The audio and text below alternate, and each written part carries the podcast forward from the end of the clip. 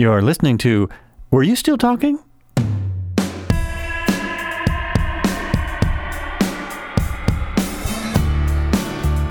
Ah, so welcome back to the podcast. Today in my studio, I have Jeff Johnston. He is my biggest guest to date. he is nearly speak. he's six six and probably a little over 200 pounds. Yes, A little, yeah. a little. And Jeff is an executive producer on uh, the most popular. Well- yes. Okay, no, well, technically, uh, the executive producer is Joe Moniz. Uh, I am the so I am the host of the show, and I'm an associate. Uh, uh, I'm an associate producer and uh, host. Oh, okay. Associate producer and host. I thought I saw executive producer on the website. I was just going by Oh. what I saw up there. So uh, good. En- uh, enough of the introduction. I'll just get right into it. so, the um, rolling on TV. That's what we're talking about. I hadn't got to that yet. Uh, Jeff is the uh, host and co-executive producer. So, just associ- I'm an associate associate producer. and that was my big question. How do you do the show without a producer? Well, that's Joe. Joe You've is the an executive, executive producer. producer. Got- By by producer, you mean uh, the guy who would be with me when I'm in the field, who I makes have sure that everything yeah, happens. I have no idea. Oh, the, well- you know, I see executive producer and producer, and it, he could have called himself a producer, right? Well, yeah, uh, he he. Um, we, we have very distinctly defined jobs we do. I mean, Joe handles the uh, uh, calling the stations and getting our distribution going and working with advertisers and such. I mainly am responsible for content.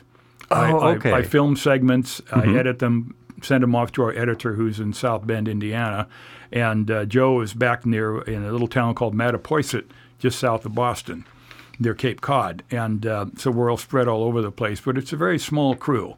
Uh, I do a lot of uh, things by myself. I mean, you know, one man band type shooting, and uh, so it- it's it's once in a while Joe and I are together at a big trade show or something, and then we have a producer on hand who can say, "Don't forget to do this." Otherwise, it's just me trying to not forget. Okay, so it, it, that's what I wondered. That was one of my first questions. Is um, uh, almost all of the stuff is really just yourself. Like, Yeah. yeah, you don't have an assistant, or you Well, sometimes I- have an assistant. Yeah, I have an assistant. uh, Marv Leake helps me shoot on this a lot. He does a lot of the shooting, and of course, he's had a lot of experience. So he can look at me and say, "Your collar is turned under," or whatever, or get the energy up. You know, try and try and act like you're not half asleep. And uh, that's always helpful. well, I, well, It's well, nice. I mean, it's helpful to have someone say that. well, I, because, I get yeah, du- I, get du- I get dueling advice on this because uh, uh, some of the young people in my family say, Uncle Jeff, it would really help if you would take a couple of shots of espresso before you start talking on camera to, to, to get energy up. Okay. And the other one says, Uncle Jeff, maybe if you had a couple of shots of whiskey, you could kind of relax and be a little more easy. So I'm trying to figure out how to get my dueling nerve endings going on that. Well, I think that's the answer. You have a couple shots of espresso and then a couple shots of whiskey. Oh, okay. And maybe you'll be right, right, in the right, right in the spot. middle, yeah, You have to make, yeah. If you have to make sure it's the right brand of whiskey, Well, though. You- yeah. and then you've got another sponsor. Yeah. Or two. Well, I've, I've, I've never planned on being on camera. This is strictly accidental. Oh, uh, interesting. as, as opposed to the other things that I enjoy doing on film production. I mean, the lighting and grip work and camera, of course, and even editing. It's all great fun. Mm-hmm. But being in front of the camera was never on that list. So this was strictly accidental.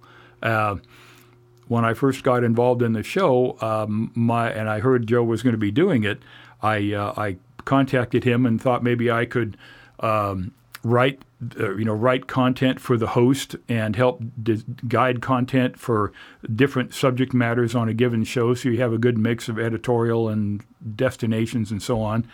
And uh, um I wound up doing a couple of stand-up segments uh, uh, at a trade show, and one thing leads to another, and here I am. So I, I wind up being the face of the show, whether people like it or Whether not. you like it or Yeah, well, no, well, you're a good well, face to have on well. there, and it, it's so interesting because um, you it's kind of unique i think you want to do the really hard work instead of the easy part about being a host because Uh. and, and now you're combining it so you're doing all the work but if you're just the host that's the easy job uh, doing Well, all the behind the scenes stuff that's, That's- work That's what people right. tell me is that, oh, why do they pay actors so much? They're just standing and talking. Exactly. No, they're not. They have all this experience and training. I am.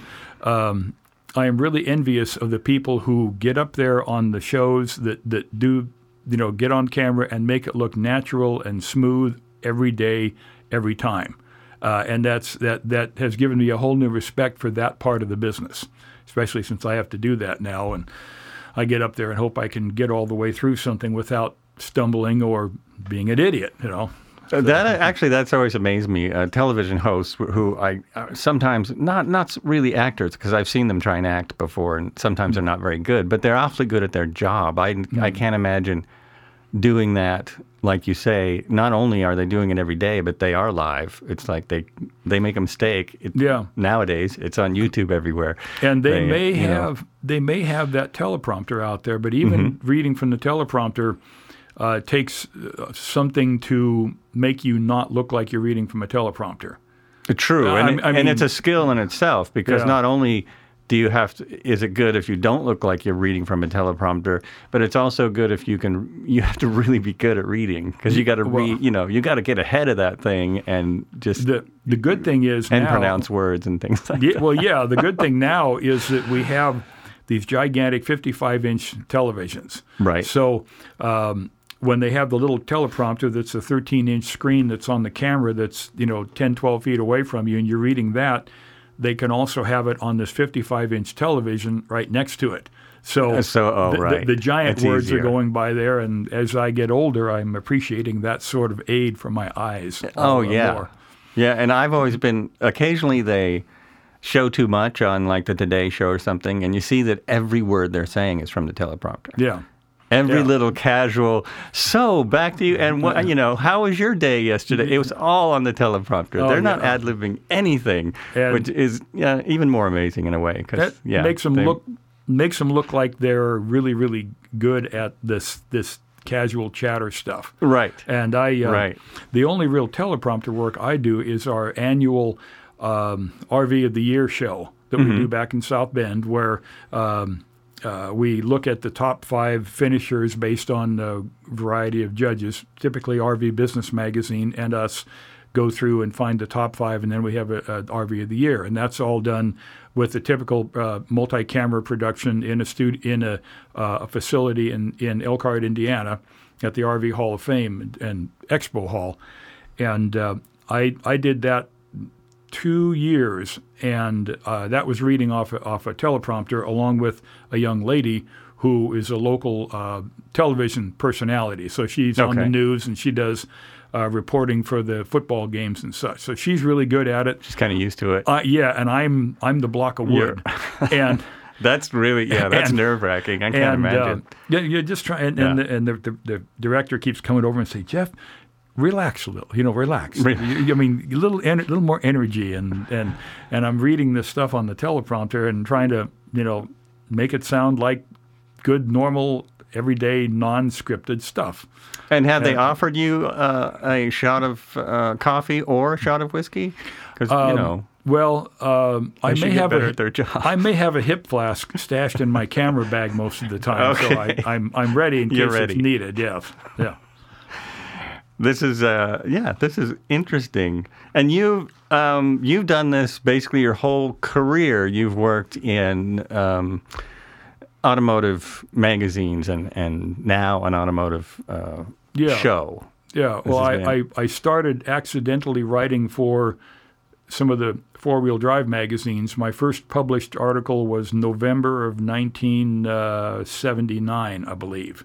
And uh, uh, then my first staff job was October was um uh, February of 1982, and I remember that because my birthday is the end of February, and I was moving from Oregon down to Orange County, California, on my birthday, which is you know, Oh, was wow. a great way driving a jeep with a trailer behind it down I five, Down at 18 hours of you know, white knuckle. oh Um, my gosh. but anyway, uh, yeah, that and that was the start of my automotive journalism career. And for the first X number of years, it was all writing for magazines, and then now it has transitioned to doing the same thing only uh, for a television show. So it's the same kind of content, but just uh, visual instead. Instead, so you had lots of experience writing segments, and I mean, how how big a transition was it? And yeah, how big a like difference was it to write for, for one for yourself eventually, and then you know writing segments for the camera. Well, not it wasn't bad, except that um, uh, I mean it wasn't that bad of a transition because for um, you know twenty some odd years, almost thirty years, I was writing stories for magazines that had a beginning and a middle and an end, and you had uh, because of time constra- or space constraints in magazines. This is before the online era when you got room for everything Oh right, right. In a magazine, you have certain number of column inches or a certain number of word counts. So you had to learn to write to that word count to keep it kind of tight. Mm-hmm. And that's exactly what I do on the air. You know, you want to give all the information, but it's also entertainment. So you keep it. You know, you try to keep the verbiage to a minimum and make let the pictures tell the story as much as possible. So it was a little shift in thinking, but uh, I seem to have pulled it off. I think. It looks like you have. Well, you know, I don't. I can't. I admit I don't watch the show every day, but I did some research, which is something I don't do for this show. But since uh, you had a lot of material to look at, I decided I would do look at some stuff, and you know, it's very creative, which doesn't surprise me because I've seen you. I've seen your work on short film in the short film community in Eugene or the, the film community in you, uh, around Eugene and stuff, which is how I know you, um, which is partly why I wanted to have you on here because I think that the fact that you do that stuff, uh, as fun as it is for you, it's still um, work that you're doing for people on a volunteer basis and helping them uh, get started in film. So that's Well- pretty awesome. Well, it yeah, a lot of it is volunteer. I mean, I I have helped out people, and then when I need something help on a on a project, uh, I can call on people. You know, call in favors, so to speak. Right, Um, right. But uh, uh, I. I also, of course, do paid work for um, audio for TV commercials or lighting. Uh, I, I've been the lighting director for a couple of different independent uh, feature-length films, that sort of thing, and uh, that's regular paid gigs. And uh, but but the volunteer stuff, you know, it's fun. I mean, at low pressure because it's you know know, well you're fired. Oh yeah. So, okay, whatever. Okay. yeah, yeah. Well, I, I, uh, uh, yeah, I met you through it- doing a, a, a project that I assume you were getting paid for, and um, it was a big relief to see your face, you, you and your uh, and. Um, Oh, You geez. mean the uh, the, the eater, the, science eater, fiction, the Yes. eater. Mm-hmm. Yes, that that was a huge benefit when you guys came on on set, and Well, uh, then Well, it uh, that that was an interesting project, uh, as many of the it was smaller an ones Uh, interesting. It was, and then I showed up to another project that I was just on for the day, but I was so relieved to see you you there because I like okay, well that's taken care of. Well, I- thank you. know, That's- yeah. You know, that's a very flattering. Thank you. But well, it's it's that's one of the things with people in Portland that I've worked with uh, in the various levels of the professional film community up there. Um, they and that's one of the fun things about working on a project in general is if you can get together with people that you know that that you have worked with before you don't have to go through that learning phase you just okay he's here he knows how to do these things move on with something else and that that's kind of nice to be dependent on like that It's great, yeah, and it, yeah, it's extremely helpful. or to be dependable i Or guess I to be should say. dependable, yeah. Like I knew you would show up uh, ten to fifteen minutes early, and sure enough, Mm-hmm. you were here. I was almost ready. So well it's close enough not like i got any appointments today I, So your oh, one of my questions was your crew. You already answered that. Uh, How long um, does it typically take to shoot a show? I think I read that you do somewhere. I read you do what twenty shows a well, season. Is well right? we have uh, we have a six show schedule we Mm-hmm. do six new shows and then six weeks of, of repeats and then six more Oh, I see. um, and we have uh, Joe works on uh, segments uh, back typically on the East Coast places, and, and then we also have uh, the company called Pentavision, that is a production company in South Bend, Indiana. Robin, uh, the one of the staff there, does the, our editing for the show. I mean, I edit my own segments and I send him and then the material, and then he adds the official lower thirds credits and so on. Oh, okay. And, but uh, um, we, well, as far as how long it takes, you know, I mean, I'm I'm not responsible for all the content for each show. Obviously, I, I do my segments. I do my, you know, a 14 minute segment on a truck and trailer, for example, or product review, or I'll do a little, you know, 30 second segment on a tech tip. So we do a little bit of everything. A lot of segments that are different lengths. So when Joe is putting these together in the editing suite, he can have if he has a, a blank minute and a half, he can find something I've done that's a minute and a half long and plug it in there. And Oh, I see. uh, yeah, Right. yeah. So you know, Right. Phil, because sometimes they don't always run a- a set length. Right. Although I I tend to edit my major segments to like a 14 minute length with a break in the middle for the commercials Mm-hmm. at, at the seven minute point or something like that. And that, uh, um, you know, it, it takes a little bit of time to do these, but uh, uh, frankly, we, you know, we're a short we're a short staff. We're a, I mean we're a small crew, so we we tend to push things through pretty quick. Right. And how um, you have a whole truckload of equipment, Yeah. uh, and I guess it, it shows. It shows in the show. Well- well- you, you, uh, we were talking about what you drive now. You drive a 2004 Nissan Crew Cab It's a frontier. Frontier. Mm-hmm. That's what I was looking for, and uh, that and a trailer, and you pretty much take all your gear. Well, that, when you see those pictures of my truck that looks like uh, the Beverly Hillbillies going into a film set Mm-hmm. with all the gear piled on, that's usually for a uh, uh, a gig like a lighting or audio or or grip gig. Oh, I see. When I'm doing things for our show, it's usually pretty lightweight. Mm-hmm. Uh, we'll you know we'll typically have just camera and tripod and maybe an ex- auxiliary light, uh, depending on if I'm doing just a stand up in front of a product and I just want to punch my face up a little bit with light. But um, when we do something that's going to involve uh, a nighttime scene around a campfire, for example, I take enough battery operated LED lights, which are Oh, they're a godsend. Yeah, they're the they best are. thing that's ever happened Yeah. for this kind of work because I get two and a half or three hours out of a light charge, and that's plenty of time. But I, I take extra lighting gear if I'm going if I know I'm going to be shooting at night and I need to light up the campfire and the RV and maybe the trees in the background a little bit. You know, it, it's it varies, but it's never it's never quite as much as those pictures you see with all that stuff piled on there. right. Uh, no, That's that's that's well, way gotta- that's way too much work. no kidding.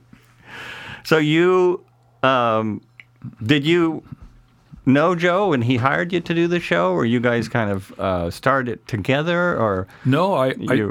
No, I saw a press release he put Oh, out. okay. Joe had a show for about 10 years called Boating Today TV, Mm-hmm. and it was all about the boating industry.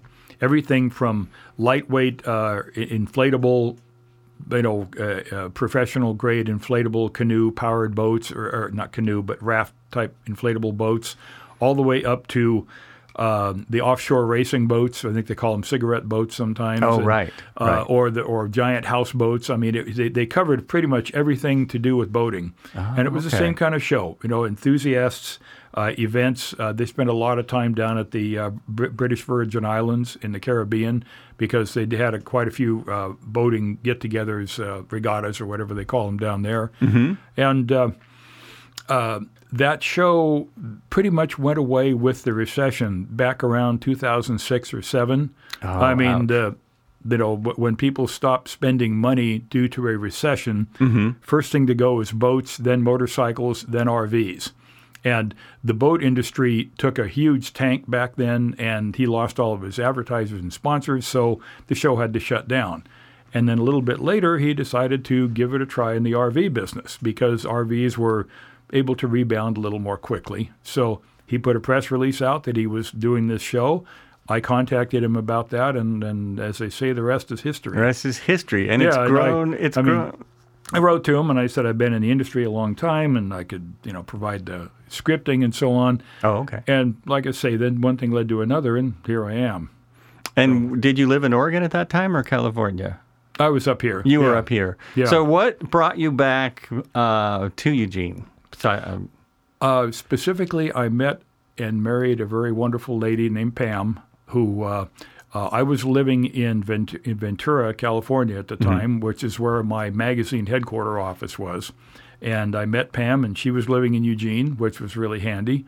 And uh, one thing led to another. I moved back up here and married her eventually. But uh, Okay, that'll do uh, it. yeah, that'll do it. So I, I mean, I grew up in Oregon City and the Portland and Portland areas. So this is close enough. You know, As long as I'm back in Oregon, Right. that was what counted. Oh, okay. And after wandering around to Southern California, Indiana, back to Southern California for, uh, I was gone about 21 years roughly. Um, and now that I'm back, I don't think anything would dynamite me out of here. this is it. This is this, This is, is a it. good Yeah, spot. Yeah, yeah.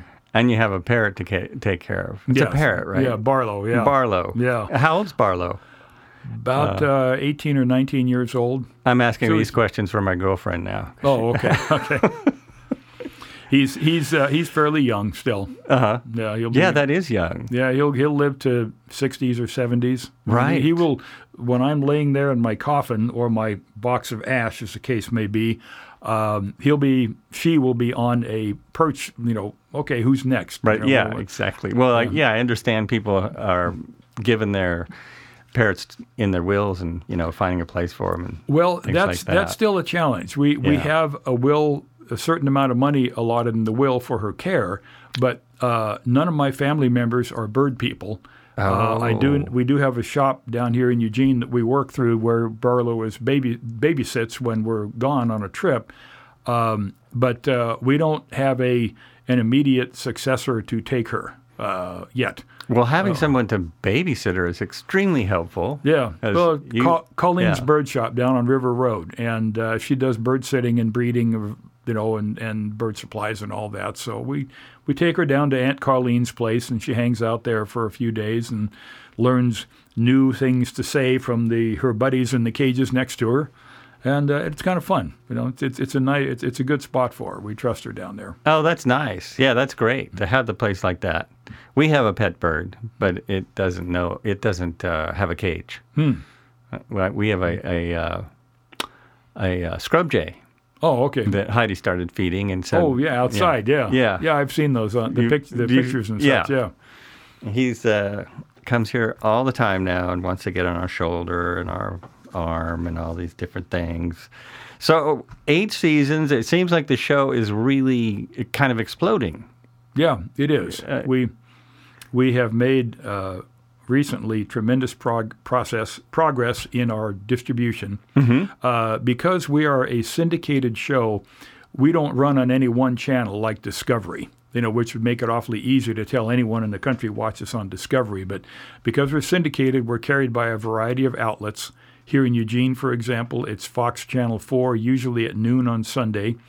And elsewhere in the country, we'll have a distributor on the East Coast, like Cox Sports, that handles a number of East Coast states, or we'll have individual stations uh, in different places, like up in Seattle. But uh, so it's a variety of, of outlets.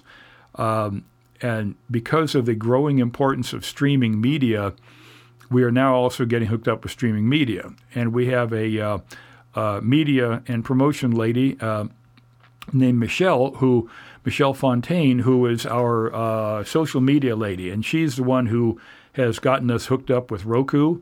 The- uh, Oh, so we're on a Roku channel. Right. We are now also on one of the Amazon streaming services, and initially uh, we had we had had about 42 million households that we reached nationwide. Wow. Uh, I don't know how many are watching like a it, lot. but Oh, that's I how see. many we. That's uh, te- that, that, that's the reach with all the, the distributors. Uh-huh. Now Roku has. Uh, 27 million subscribers, and Apple is somewhere around 30 some, I believe, million subscribers. And we are, I'm not Apple, but Amazon. But, Amazon. But next, we are also working on getting on Apple and on, on Apple TV.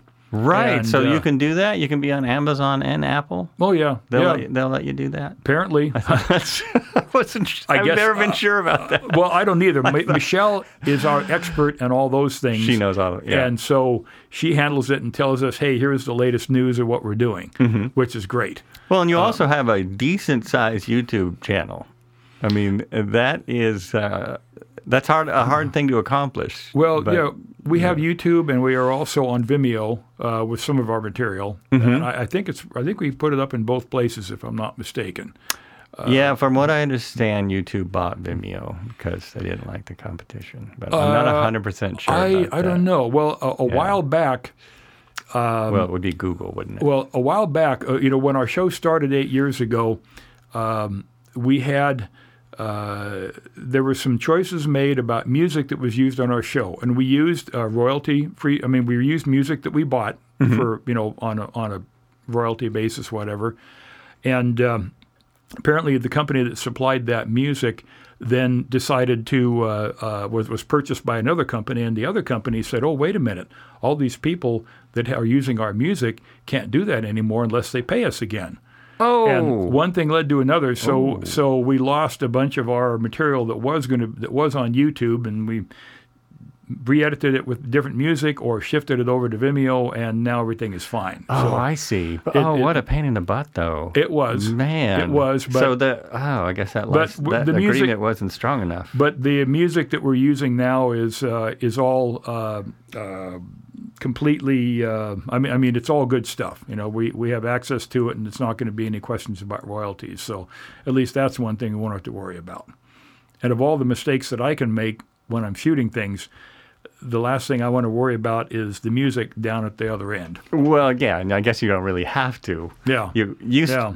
So you've been doing RVing though. You said you started uh, camping with your dad in a tent Well, uh, when you were a kid. Well, our then- family had a tent, and then they Uh-huh. bought an old, uh, um, I think it was a 1958 Red Dale or Red Ball trailer, a little canned ham, as they were called, like 15 feet long. Mm-hmm.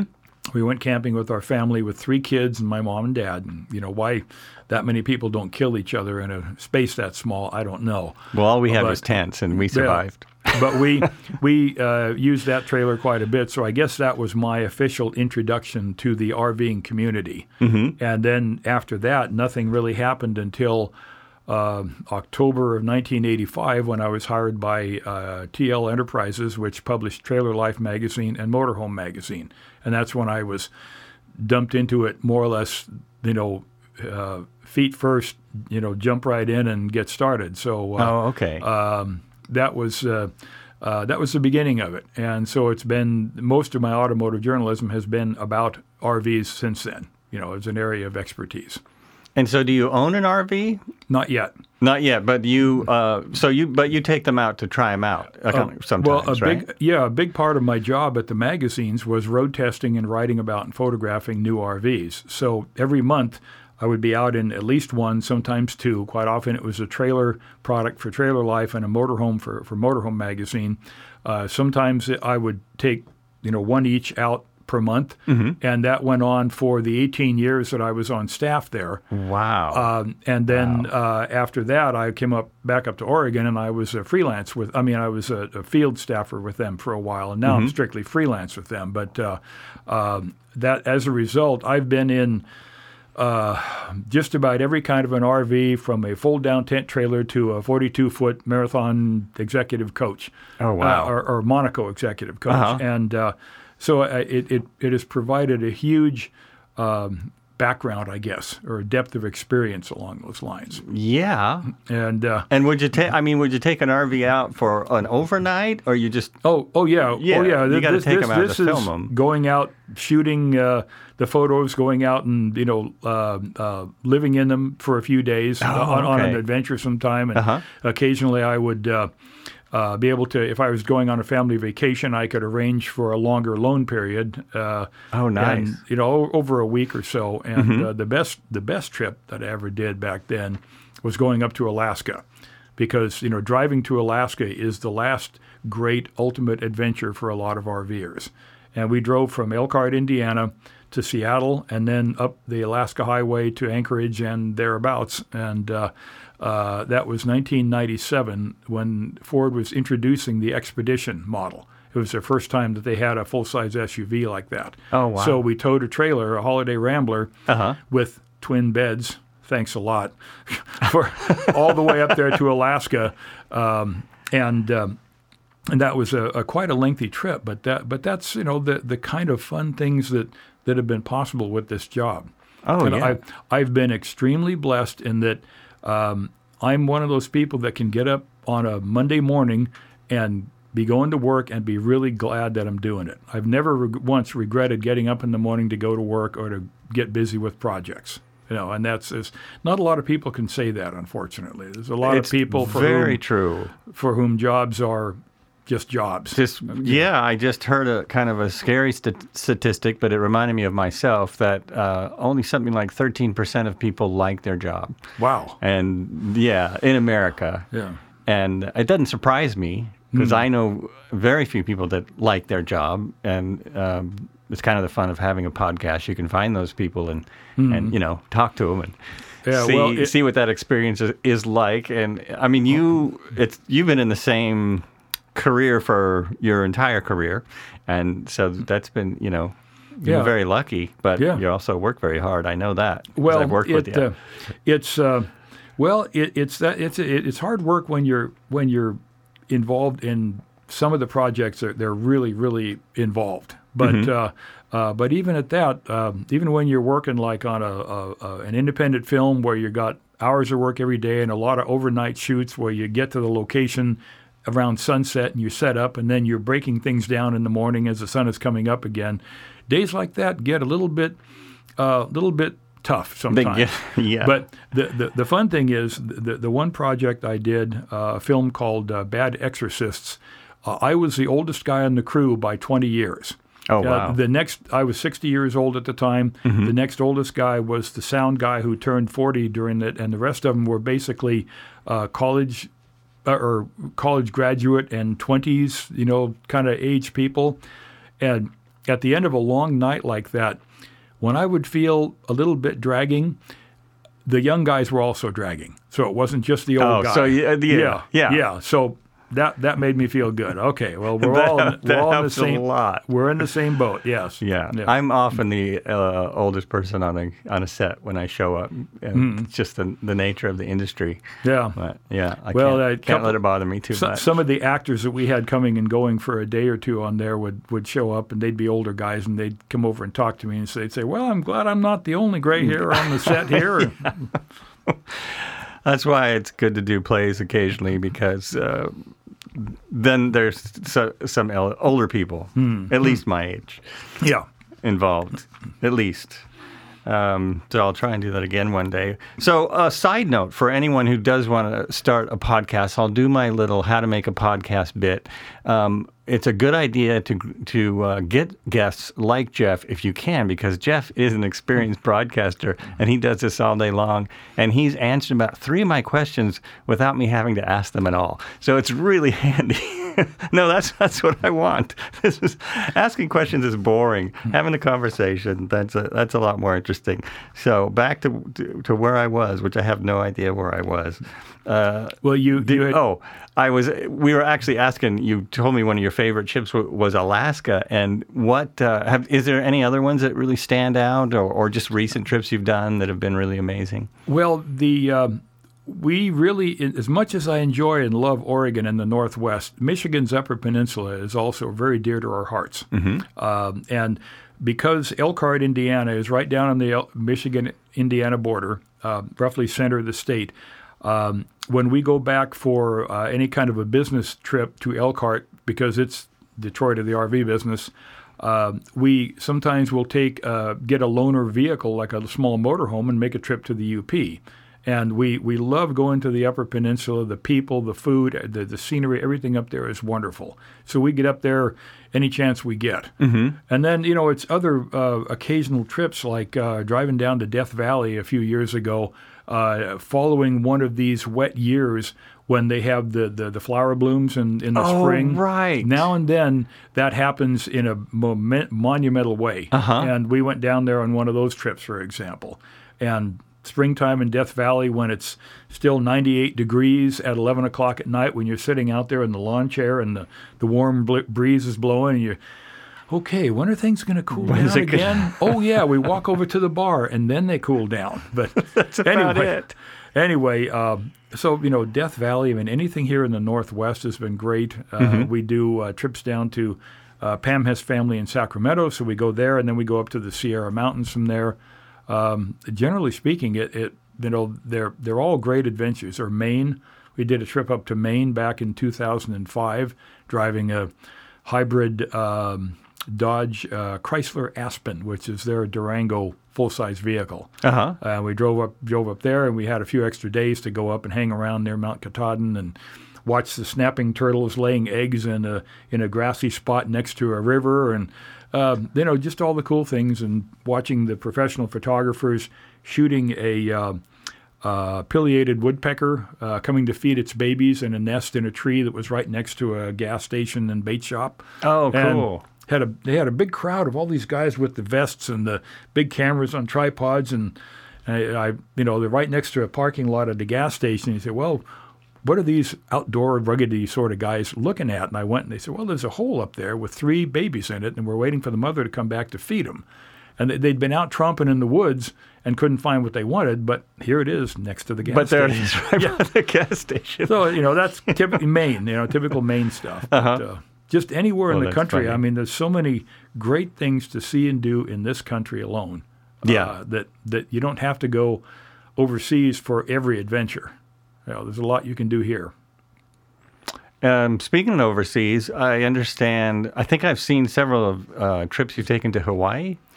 Well, that's You're- you're- well, we have family over there. Oh, you have family over yeah, there. Okay, because yeah, I, I- almost consider that overseas when I go Well- there. It's it's well, it's a very different place. Typically, when we go on a trip like that, I attempt to work RV matters into what we're doing there. So I, contact, Ah, okay. I, I looked around. We were on the Big Island, where I have a family member who Mm-hmm. last summer was standing out by her mailbox taking pictures of the lava from that eruption flowing about a half mile from the house down to the sea. Oh, so, So she lives on the on, on, the, the Big uh, Island the- in the uh, area called Pahoa. Pahoa. She lives in the Pahoa. Oh yeah, Yeah, wow, and, that uh, was amazing. but I- and I- scary for some. For, Yeah, for- it was. Yeah. She she kept bags packed by the door. Uh-huh. but uh, um, I, I looked around to see what RV stuff goes on in Hawaii, and on the Big Island, there's none.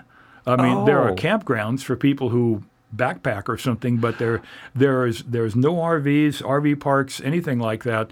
Uh, so I, I didn't realize that. I thought Look- people RV now on on, the up on. Maui and Kauai, there are, are, are little motorhome rentals and such up there, but not on the Big Island, uh, which was okay. That meant I got to leave the camera at home. It may- but, but while we were there, just in case any RVers are visiting, we went and shot a feature at a uh, very small brewery Mm-hmm. called uh, Mahana Nui Brewery. Uh, that was there in uh, Hilo. In Hilo? And so we Uh-huh. did a little destination. Here's a cool place to stop if you happen to be visiting. And we put that on the air. So, Oh, that's you know, okay. I got, so I got you a got little, got some work in. little something out of the Yeah. trip, yeah.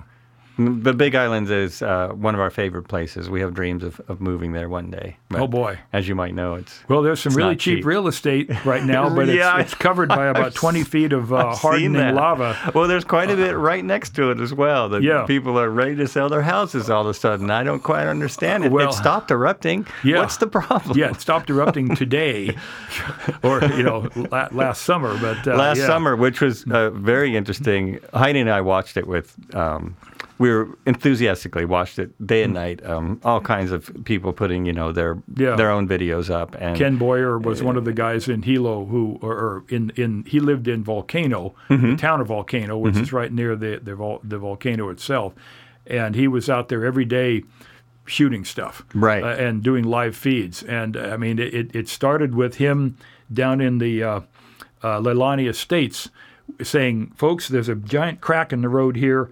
And we've got sulfur smell coming out of this crack in the road, and this is happening right now. And from there, it It just, progressed. oof, and one bigger thing and led, bigger. yeah, one thing led to another, and um, I'm I'm looking forward to getting back over there again to visit the area and and see what it's like. I guess. Mm-hmm. and maybe take a camera. the yeah the, the lava missed Uncle Roberts, which is good.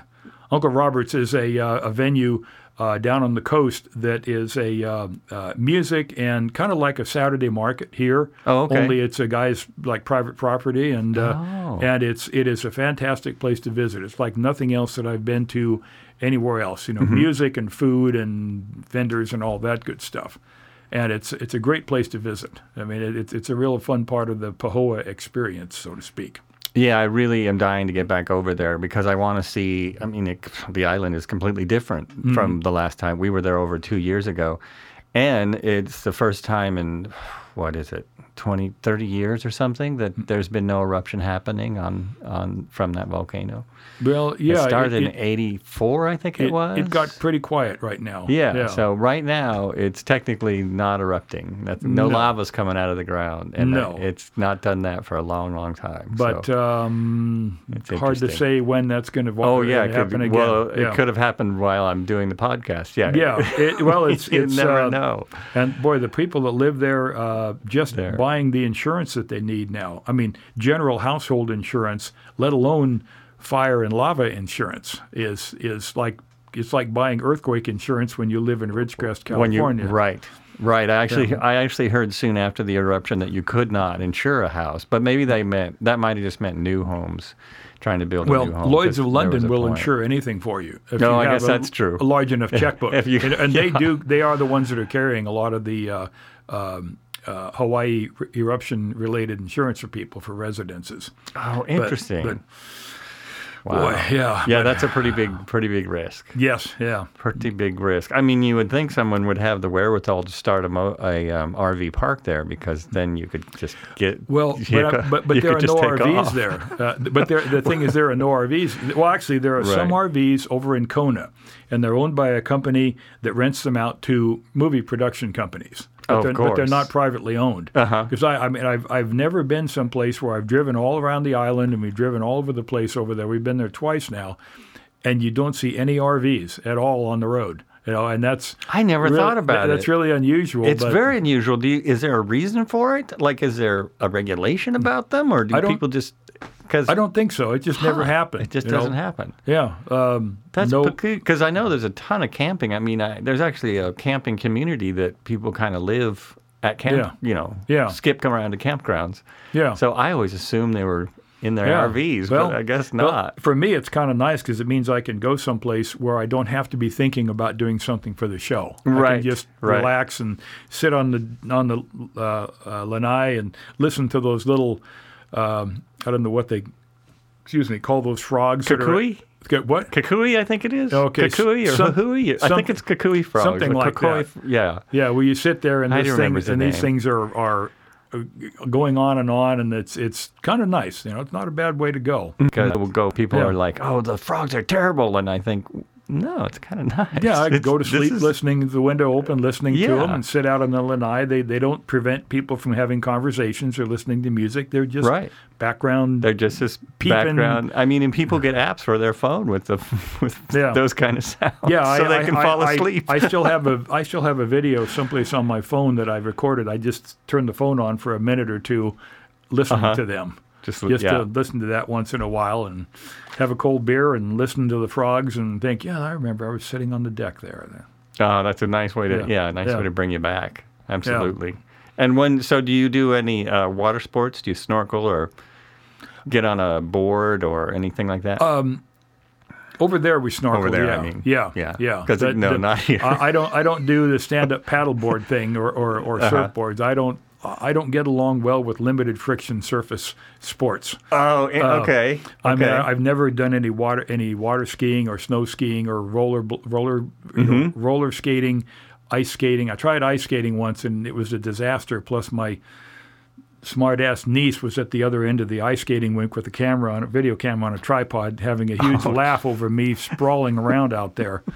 I like ice skating. I've never uh, snow skiing. I've never done for two reasons. One, it always seemed ex- expensive, although it's not too bad. But also, I've always been just convinced that I'd kill myself because I really like speed.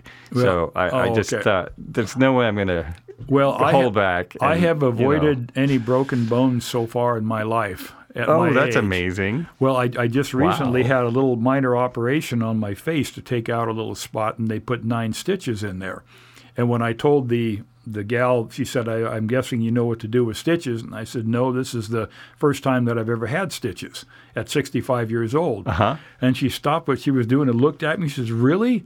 Nothing. You, she said, "What did your did your mom keep you locked up in a padded room when you were a little boy?"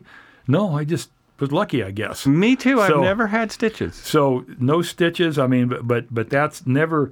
It, it's like the things that, that I can add to my list of things I've done since I was 65 years old. And- you got stitches. and I never. Um, one of the things that I will not be doing is any of the you know the, the, the limited friction surface things. Right. Like, and we, Right. We, we tried taking uh, stand up paddleboard classes, for example. and, okay. um, Didn't work. Well, Pam jumps up on the darn thing and takes off, and she does great, uh, Uh-huh. as as do other friends of ours. But but I guess uh, partly it's my height, maybe, but I just can't get the I can't get the balance thing going.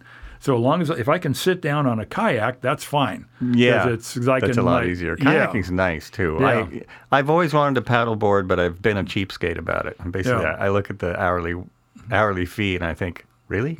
Well, I like snorkeling. I, Well, there- I got my snorkel here, gear. here in Eugene, the the outdoor recreation area offers uh, classes that are really inexpensive. oh, okay. well, that would be the way to go. Yeah, they have, they Yeah. have paddleboarding and snor- uh, uh, uh, kayaking and different types of classes, and that's where we tried taking the classes. And Uh-huh.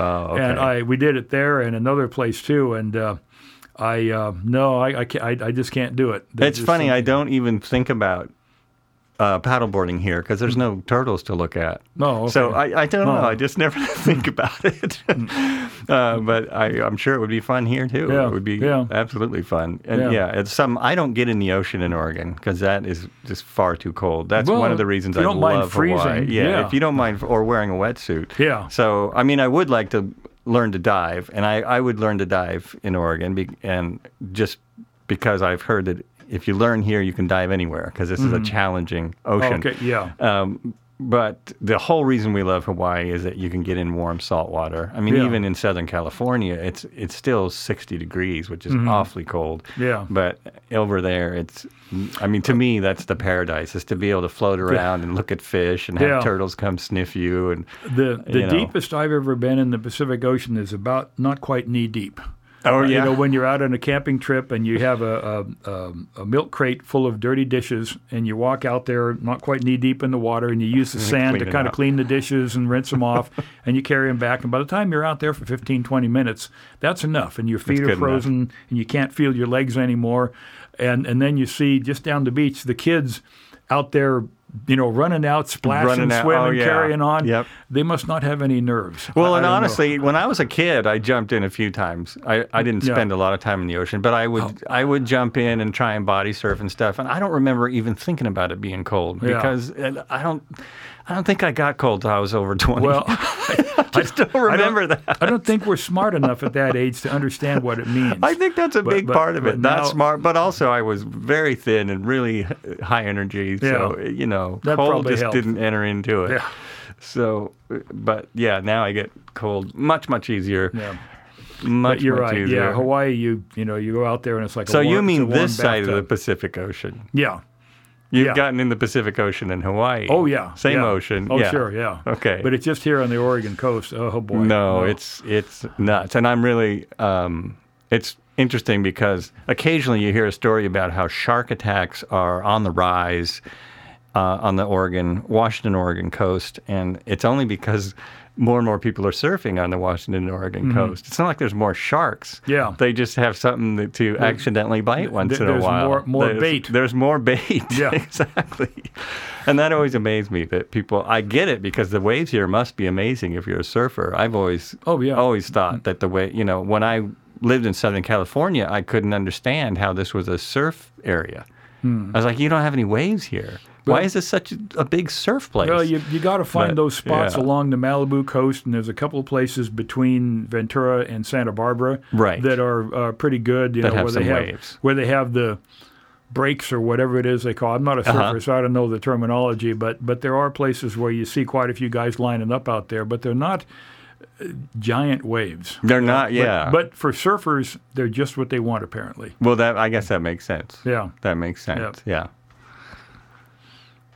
Um. So, oh, is there anywhere that you do that you still want to go, as far as RVing or, or or have you checked everything off your bucket list in Oh no, we know well years? locally we uh, we are going to be spending more time back in uh, the Eastern Oregon area, uh, Christmas Valley, or uh, the Blue Mountains, and so on, because we love traveling that part of Oregon. That's a beautiful area. And Yeah. I, I like shooting video back in places like Christmas Valley or east near Bend and that area because people don't expect Oregon to look like that. Right. You know, Mm-hmm. Keeping It's- in mind that yeah. we have a national show that goes everywhere. And they see here's you know here here we're out with the sagebrush and the obsidian mountain and and pine trees and whatnot and and this is Oregon. This is just as much a part of Oregon as the west the wet side of the hills. Uh, it's that's a- actually more, yeah well m- right? more It's two thirds desert. by by space and yeah, by, by square by foot, area. square miles. Yes. Yeah, absolutely. By area. But Oregon, um, uh, we want to get up to uh, back up to the Olympic Peninsula, which is a great place to go. Mm-hmm. Places up in Canada that I've I've been on business trips, but I just haven't spent much time there. And uh, we are uh, in the process of purchasing. Our, you asked if we owned an RV earlier, and I was saying Oh, right. that I didn't have to because of all the road testing. We are looking at buying one that's a four wheel pop up camper, which is a lightweight truck camper that folds down to a low profile, so it's fun and easy to drive. And you get to the destination, the top pops up easily, and you got plenty of room inside.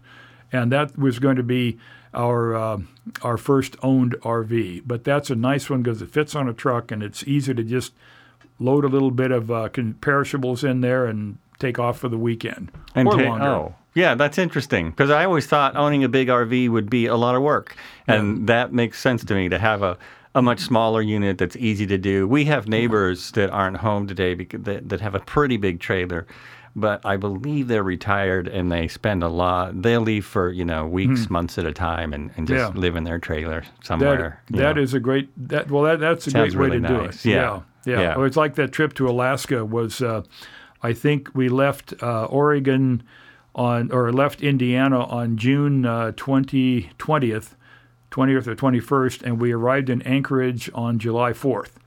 And, and that was the longest consecutive period of time that I'd ever spent in any one RV. But but it's kind of it gives you a taste of what it's like to be a full timer, for example. Right. Because you just Right. You know, we would drive until we found a cool place to stop, and then we knew we had a, a deadline of the fourth or the fifth up there uh, because of an, a media event we had that we were attending. But otherwise, yeah, you just you know you you just tow that thing along until you find a cool looking campground, and uh, hopefully it's one that doesn't have too many mosquitoes up there, which. Uh, everything that anybody has ever heard about mosquitoes and bugs in in Alaska and the Yukon is absolutely true. But, it- or worse. or worse. But this this little one, you know, it, it, it has all the features of a big RV, but it just it's smaller and a little bit easier to maintain and take care of. So that's going to be, uh, you know, the next big project, so to speak. That's always yeah. That's always been seems like the setback for, in my mind, is had the uh, the amount of care that a lot of the that a lot of RVs Yeah. can can Well- take. well, they they're, take- they're they a bit take- like a boat. Yeah, well, well, yeah, but they they they take some maintenance and so on. But uh, uh, it's kind of like having a hot tub. Uh, before I owned a hot tub, I had this mental image of constantly doing chemicals and water changes and just filters and constant effort, and it really isn't bad. No, It- it's it- It's, wonderful. nowhere near as bad as as I would have imagined, and the value of having that thing out there uh, to jump in in the evening before going to bed and just relaxing is has been uh, tremendously therapeutic and good for us. Yeah, it's pretty incredible. We don't have one here, but we had we li- lived in a rental in Los Angeles, and when we moved there, the there was a built-in hot tub. It was actually on the back porch in the ground,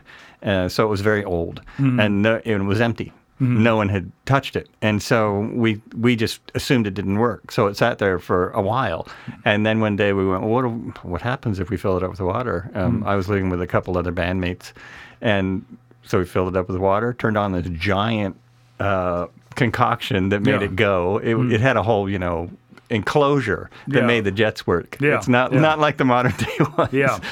But sure enough, it worked. And Mm-hmm. then um, after those roommates moved out and my girlfriend moved in, we got rid of the chlorine and we put um, Bromide. bromide in it. Oh, and then it was heaven. Then it was heaven because it didn't smell at all and easy to take care of. Yeah. Much easier than chlorine to keep a balance.